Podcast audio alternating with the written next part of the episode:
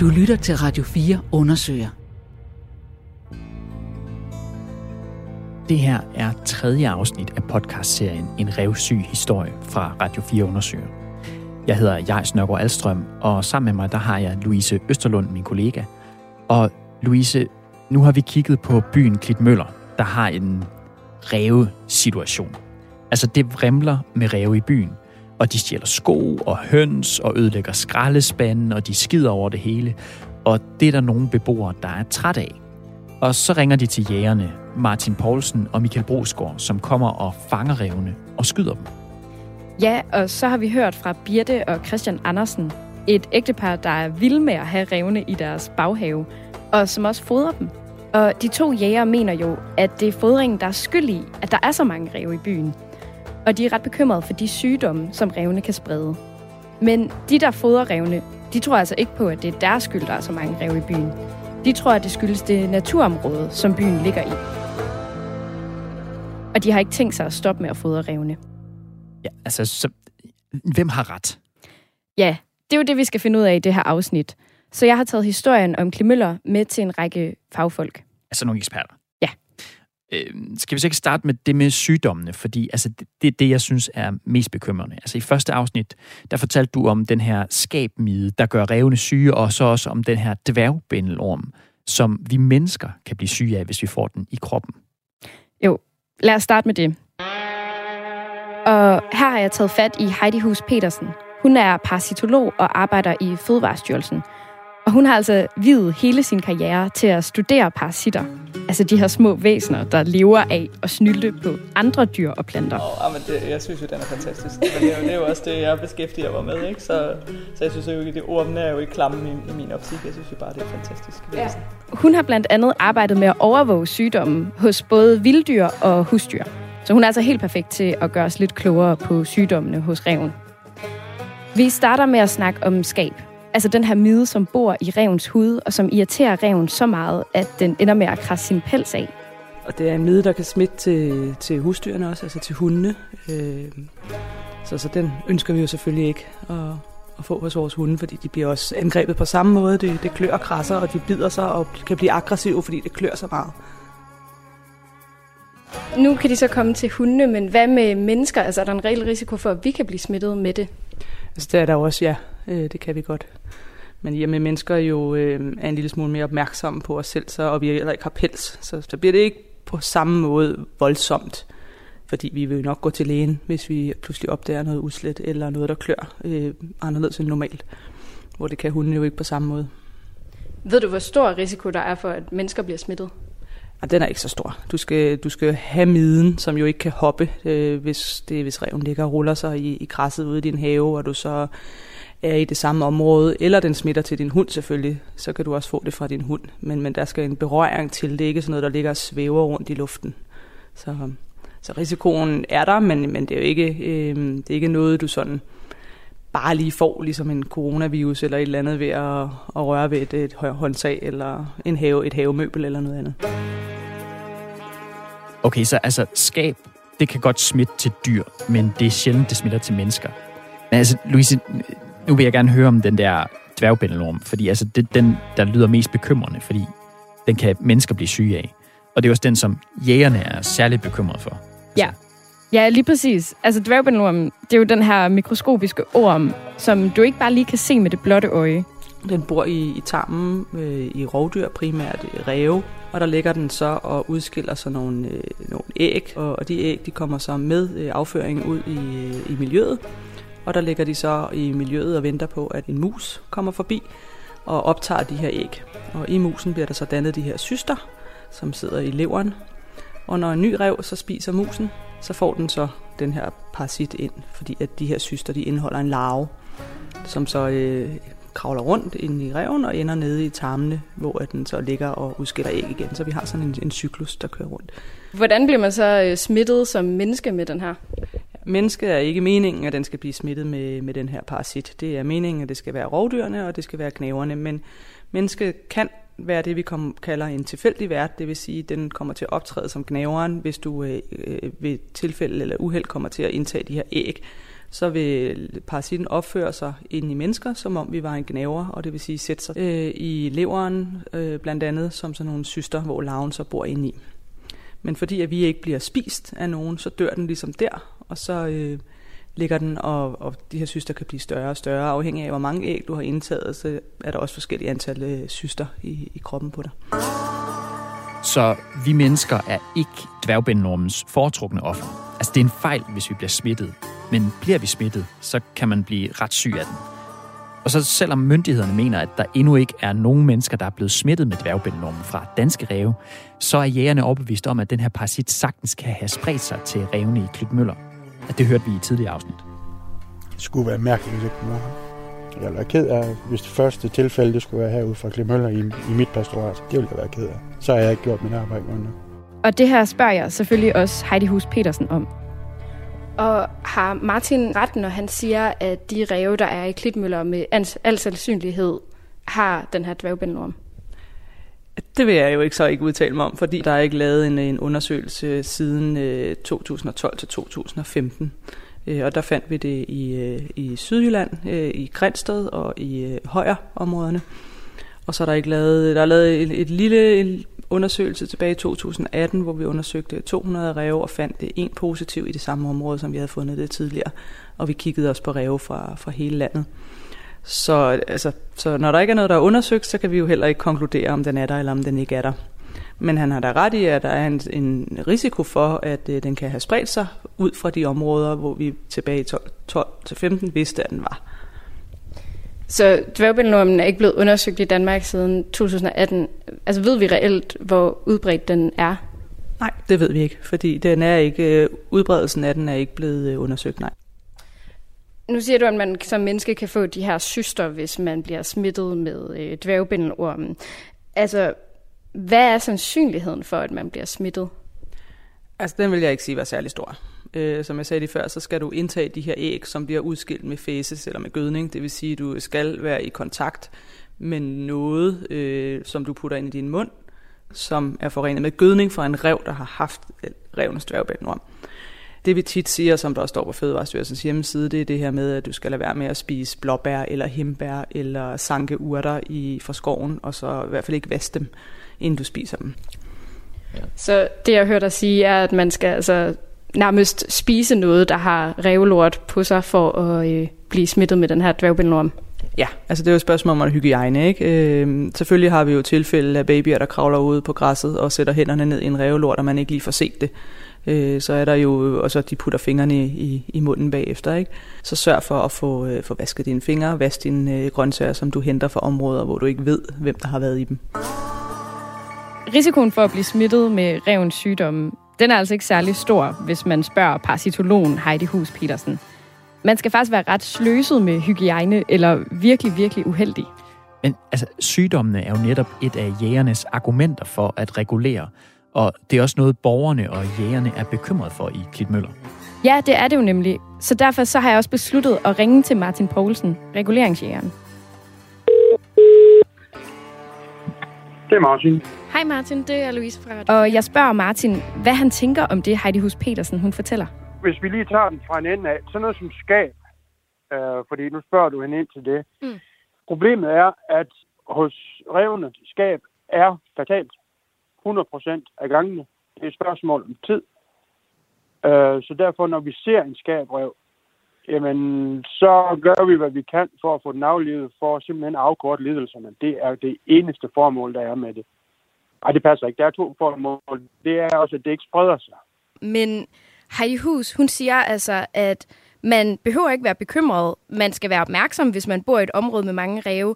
Men hun mener ikke med hendes øh, erfaring, at smitterisikoen ved både dværgbindelorm øh, og skab, at den er særlig stor. Kan man regulere med øh, sygdom som argument, når risikoen for at blive smittet ikke er særlig stor? Øh, det mener jeg godt, man kan, fordi man leger jo alt sammen med naboernes børns helbred. Risikoen er ikke ret stor, men den er der. Og det er at spille en underartet form for lotto, synes jeg. Så den, den lille risiko er, hvad kan man sige, for stor en risiko øh, for dig?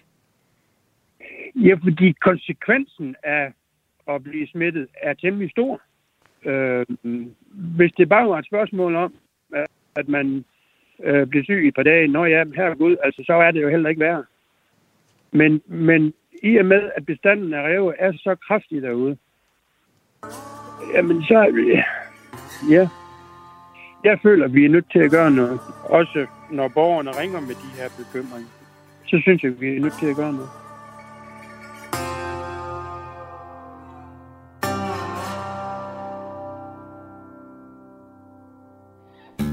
Parasitologens ord, de ændrer ikke rigtig noget for Martin, kan jeg høre. Han kommer til at fortsætte med at regulere revne.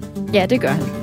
Men jeg, vi vil jo også gerne have svar på, om det her med at regulere revne, altså fange og dræbe dem, om det overhovedet hjælper. Altså om det overhovedet er den rette måde at komme af med overbestanden af ræve på. Ja. Så derfor kører jeg ud til Susie Pag. Hun er biolog på Aalborg Universitet og ekspert i vilde dyr, og især i reven. Altså, jeg har jo arbejdet med ræve i mange år, og jeg synes, at ræve er enormt spændende, fordi de er nysgerrige. Øh, de er sådan lidt en blanding mellem en kat og en hund. Øh, og de, øh, altså, de kan næsten tilpasse sig alle miljøer. Jeg tror godt, jeg tør kalde Susi for lidt af en nørd. På hendes kontor, der står der sådan en lille rævefigur, og der ligger masser af bøger om fugle og gnaver og rovdyr. Altså Susi, hun er vild med vilde dyr. Og Susi Pag, hun skal gøre os klogere på, om man overhovedet kan påvirke revens naturlige adfærd, altså ved at regulere og fodre den. Så jeg starter med at spørge hende, om hun mener, at de mange ræve i Klemøller kan skyldes, at der er nogen, der fodrer dem. Jeg kan ikke vide, hvor mange der fodrer øh, ræve i Klitmøller, men, men jeg vil sige, hvis det, hvis det skal være, at, at man påvirker bestanden, så skal det være massive fodringer. Øh, jeg kender ikke til Klitmøller, så jeg skal ikke kunne sige, hvordan landskabet er deroppe, men der er jo selvfølgelig steder, hvor, hvor der er større tæthed af ræve øh, end andre steder, og byer er nogle af de steder, hvor der faktisk er rigtig mange ræve, for der er rigtig meget at leve af. Mange har den fejlagtige opfattelse, at ræve lever af affald, øh, og det gør de ikke. Altså jeg har lavet fødeundersøgelser af ræve for, for år tilbage, og meget af det revne lever i, det er de naturlige ting, der forekommer inde i, i byen, altså rigtig mange spurefugle i folks haver, øh, og også mus og rotter, som er i byen. Så er der også dem, der fodrer ræve. Der er dem, der sætter øh, mad ud til katte og til pindsvin, og det nyder revne selvfølgelig godt af. Men, men jeg vil mene, at man skal have en massiv fodring, før at, at, at man sådan ligefrem kan lave en bestandsregulerende effekt. Nu nævner du det her med, at der har været byrev i større byer øh, i mange år, og det er jo blandt andet for eksempel Aarhus og København, men altså Klitmøller er jo, så vidt vi ved, den eneste af de her sådan små byer i Danmark, der oplever det her fænomen. Mm, altså hvis det nu ikke skyldes fodring, hvad kan det så skyldes, at der er så mange rev? Altså Klitmøller, nu ved jeg ikke, hvor mange mennesker der skal til, før man kan kalde det en by. Øh, men, men det er jo en lille by, og der kan jo være noget ude i oplandet, som revne trækkes af øh, noget let adgang til føde, men det kan også være, at der bare er rigtig mange øh, mus og fugle øh, i området, som, som, de, som de tiltrækkes af. Og det ligger jo netop mellem Vesterhavet og øh, Nationalparken Thy, men det er jo ikke et problem i nogle af nabobyerne, altså for eksempel Vorbøre, Hanstholm osv. Er det ikke lidt mystisk, at det så kun er i Klitmøller? Jo, det synes jeg, at det er lidt mystisk. Men, men jeg kan ikke sige noget til det, før jeg får lov at lave en, en, en tættere undersøgelse af det. Og, og det man kunne, det var at, at få nogle af maverne fra de ræve, for så kan jeg se, hvad det er, de har spist. Og så kan vi måske komme problemet, øh, eller hvis det er et problem, tættere. Så revne er ifølge Susi Pag ikke i byen, fordi de får godbider hos Birte og Christian. Nej, og ægteparet, de mener jo heller ikke selv, at de er med til at gøre revne hverken tamme eller ændre deres adfærd. Jeg tror, de rev, de ville være i liv alligevel, selvom vi ikke var her. Der har altid været rev her. Lige så lang tid, som jeg kan mindes. Vi vil have lov til at give rev en godbid, når vi har lyst til det. Og jeg tror, der er noget at gøre på noget som andet. Men bare fordi revne ikke er i byen på grund af Birte og Christian, så kan de jo måske godt blive mere afhængige af den nemme aftensmad, de kan få ved dem. Så jeg spørger Susie Pag, om Birte og Christian alligevel er med til at gøre revne afhængige, når de smider mad ud til dem. Altså, de gør i hvert fald reven afhængig af at komme et bestemt sted. Og det, man i hvert fald skal afholde sig fra, det er at gøre nogen form, som helst fysisk kontakt til reven, for så gør man den en bjørntjeneste. Øh, mange mennesker bliver jo bange for de her sådan halvtillidsfulde ræve, og det er mange byræve, de føler ikke nogen frygt for mennesker. Det er ikke, fordi de er syge. De er bare ikke bange for mennesker. Øh, så hvis man, hvis man gør dem håndtamme, hvilket også er sket, øh, Jeg har flere eksempler på folk, der har fodret dem med hænderne. Så, så gør man reven en bjørntjeneste, fordi den næste person bliver bange for reven. Men at man skulle gøre øh, den store skade ved, at man en gang imellem ligger en pølsestum ud, så man kan sidde inde bag vinduerne, så man skal gå væk, lægge det ned bag i haven, sætte sig med en lille kikkert og have glæde af at se dyret i haven. Øh, det kan jeg sådan set ikke se skulle være galt. Man skal selvfølgelig ikke overfodre dem og sørge for, at, at der lige frem, øh, at den kan komme og hente sin aftensmad. Hvis man går ind og kigger på Miljøstyrelsen, de har sådan en ja. helt lille afdeling under byrev, og der står der, undgå at fodre den her byrev. Ja. Altså, nu siger du, at man kan godt gøre det i ny og næ, men altså, hvor, hvor lidt skal man gøre, og hvor meget skal man så gøre, før at de rent faktisk bliver øh, i hvert fald vant til, at i den her have, der kan du altid få noget mad? Altså, det gør vi jo med fugle, og det gør vi med pindsvin, og det gør vi med alle andre dyr, og, øh, og jeg ser sådan set ikke reven som et særtilfælde. Det, man skal lade være med, det er at lade den altså, blive afhængig af det. Så øh, hvis man lægger tre kattepiller ud, så er det ikke det, reven lever af i byen. Så må den selv ud og fange sin mad rundt omkring. Øh, og så gør man ikke afhæ- altså, reven afhængig af sig, men man kan stadigvæk nyde synen af den. Øhm, reven vil også komme i haven, hvis der er godt med sporefugle. Hvis man har fuglekugler om vinteren, som drætter ud øh, ned over øh, foderbrættet, så fodrer man sådan set også have, ræve. Stiller man mad ud til pindsvinet, til kat, så fodrer man også ræve. Hvad hvis man lægger øh, tre kattepiller ud hver aften? Jamen altså... ja, jeg synes jo, man skal lade... Altså, hvis man kan lade være, men at man gerne vil se en rev i haven, det kan jeg sådan set godt forstå. Og jeg ved, at der er rigtig mange, der gør det. Og jeg synes ikke, det skal kriminaliseres i forhold til rev, for jeg, jeg spørger mig selv, hvad er det så, der er farligt ved at have den rev, der går igennem haven? Øh, det mener jeg sådan set ikke. Jeg mener ikke, at man skal påvirke reven, så den bliver tam. Jeg mener heller ikke, at man skal fodre på den, så den ikke selv skal finde sin føde. Men at der går en rev igennem haven, har jeg svært ved at se, at der er noget problem i. Så altså, Louise, ifølge Susi Pag, så er de her levpostejsmeder og godbider, som Birte og Christian de smider ud til revene, ikke nok til at lokke en masse ræve til Kitmøller.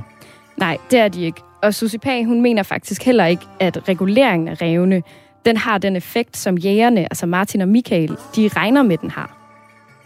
Ræve er territoriale, og hvis man lader en, nogle voksne ræve blive, så, så vil de sådan set holde andre ræve væk. Men hvis man bliver ved med at fjerne rev fra et rigtig godt område, så vil det også blive ved med at komme, komme flere til. Altså en, en død rev vil bare være en ny rev. Okay, så hvis du sætter en fælde op i din have, yeah. der går en rev i den, og det egentlig er et godt område at være rev i, yeah. så kommer der bare en ny rev. Ja, hvis man fjerner den, der lever der, og som kan hæve det territorie øh, og jage den anden rev væk, jamen så kommer der en ny rev, hvis det er et rigtig godt område. Øh, det er faktisk sådan, at hvis man regulerer massivt i nogle områder, øh, så kan revne faktisk øh, øge antallet af valpe. De kan faktisk øh, få helt op til 8-10 valpe, hvor de normalt får øh, 5-6 valpe. Øh, og det sker fordi, at øh, der er rigelig fødegrundlag så til de ræve, som er tilbage. Så det vil sige, at hvis man regulerer ræve væk hårdt, så vil de ræve, der er tilbage, sådan set øh, gå i gang med at producere valpe. Og så når man hurtigt samme niveau igen.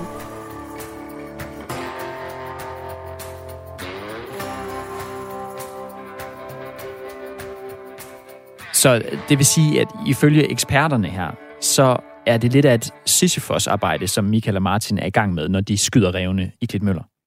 Ja, det er jo også det, jeg tænker. Så det spørger jeg også Martin Poulsen om. Jeg vil ikke underminere nogen, øh, nogen faglig viden på nogen måde.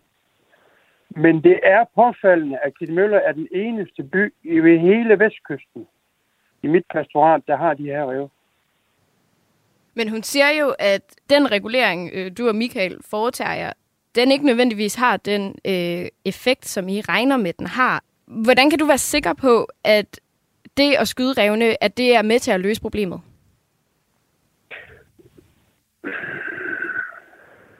Øhm, altså, jeg er reguleringsjæger under Danmarks Jægerforbund og er tilmeldt en kommunal ordning, hvor folk med vildskadeproblemer kan ringe og få hjælp til den skade, de nu end har. Det her arbejde, Michael og jeg gør, er ikke som udgangspunkt beregnet på at være bestandsregulerende. På ingen måde.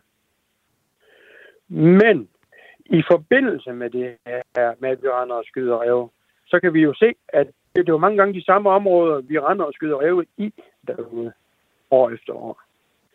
Så der er noget anderledes ved Klitmøller, end der er ved de andre kystbyer. Og det eneste, jeg kan pege på, det er den her fodring. Altså, der er et sidste spørgsmål, som jeg mangler svar på. Altså nemlig, hvordan og hvorfor folk, som bor i den samme by og i det samme område, kan have så vidt forskellige opfattelser af det samme fænomen. Altså, hvorfor er der nogen, der ser revne som en plage, og nogen, der synes, at de er søde og hyggelige? Ja, og derfor har jeg også talt med Hans Peter Hansen, der er seniorforsker på Aarhus Universitet. Der arbejder jeg med øh, konflikter og med inddragelse af, af borgere i naturforvaltningen og vildforvaltningen. Vi arbejder på at prøve at finde nogle, hvad skal vi sige, nogle løsninger på øh, konflikter, der opstår i relation til naturforvaltning og til jagt. Hans Peter Hansen arbejder altså med at løse konflikter i lokalområder, hvor dyr og menneskers territorier på en eller anden måde mødes. Mm-hmm. Og nu har vi jo fået klarlagt, at man ikke behøver at være bekymret for sygdommene i Klimøller. Men revne skaber jo også en masse andre problemer for beboerne i byen. Ja, der er mange af dem, som du har talt med, øh, mens du var i Klitmøller, der er ret generet af revne. Ja, lige præcis. Og en af dem, det er jo Peter Emil Højlund, som vi mødte i første afsnit. Der ligger afføring ud over det hele på matriklen, og der, hvor man går ind og ud, og ja, i det hele taget sviner, tager legetøj og vasketøj og, og den slags. Og det lugter af, af tis, revpis. Det har en helt særlig lugt. Hvis nu vi ser lidt på det her med øh, regulering, kan du så forstå, at øh, borgere som Peter Emil, vi hører her, gerne vil have, at man tager nogle af de udfordringer alvorligt, som revne skaber, og øh, for eksempel regulere nogle af dem? Jamen det kan jeg da sagtens forstå. Man kan sige, det her det er sådan en klassisk konflikt, eller noget, der bliver til en konflikt, men som, må, som starter med et problem. Altså der er nogen, der oplever et helt konkret problem i deres møde med den her natur, og i det her tilfælde er det revne. Øh, og det vil de gerne have gjort noget ved, så det kan jeg godt forstå, ja.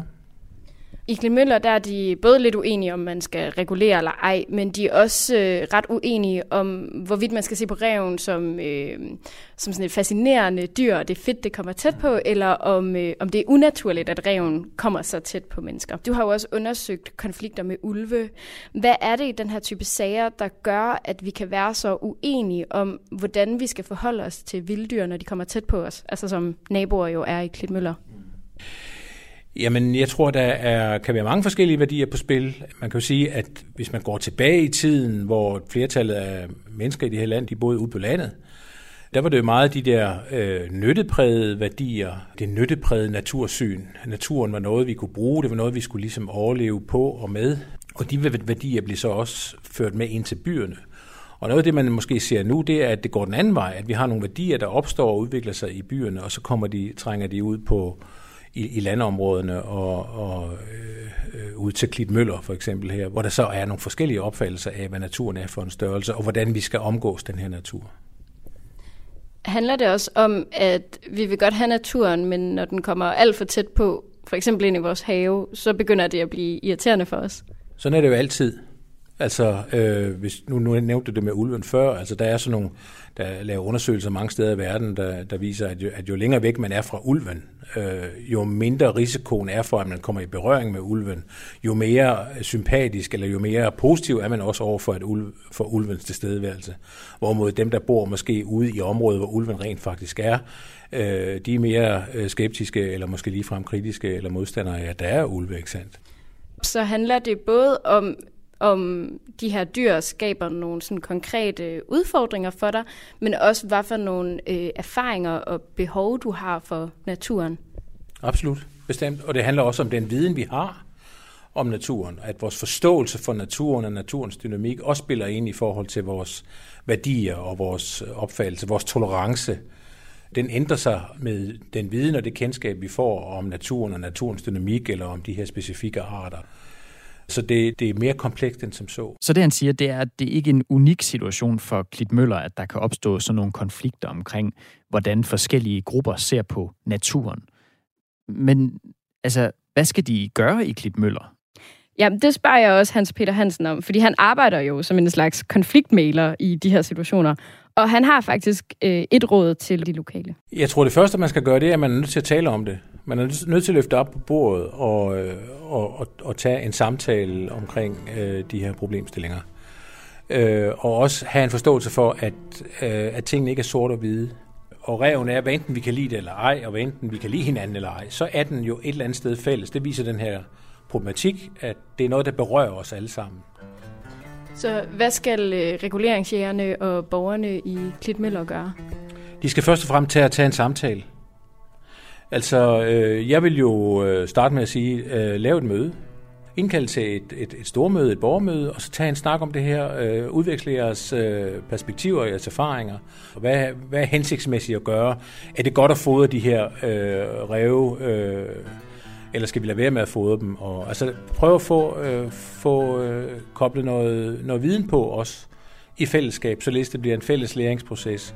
Og så kan man begynde at snakke om, hvordan løser vi så det her her. Det kan godt være, at der måske så ikke skal skydes 75, øh, men måske kun 50, eller øh, det kan også være, at der skal skydes endnu flere, det ved jeg slet ikke, men altså, det, at man ligesom prøver at få den her samtale, og i fællesskab bestemmer, øh, hvad løsningen er. Ja, men altså, det er jo en ret klar opfordring, kan man sige. Ja, det er det. Så den sender jeg også videre til reguleringsjægeren Martin Poulsen.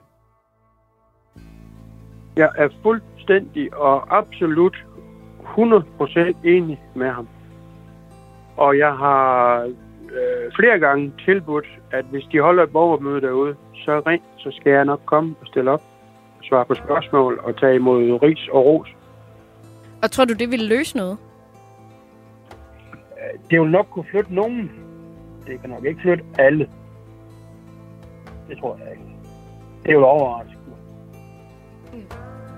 Men ut- utopisk set, ja, hvis vi alle sammen kunne blive enige om, at det er den her opgave, vi udfører, øh, I skal stoppe med at fodre, og så vil der blive skudt, jeg ved ikke, hvor mange rev, ekstra antal.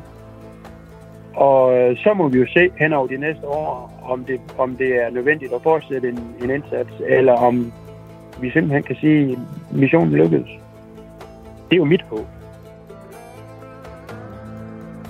Det her det var tredje afsnit af en revsyg historie fra Radio 4 Undersøger. Den er tilrettelagt af Louise Østerlund og af mig. Jeg hedder Jais Nørgaard Alstrøm. Og så har vi også fået hjælp af Christoffer Engholm. Irene Nørgaard er redaktør.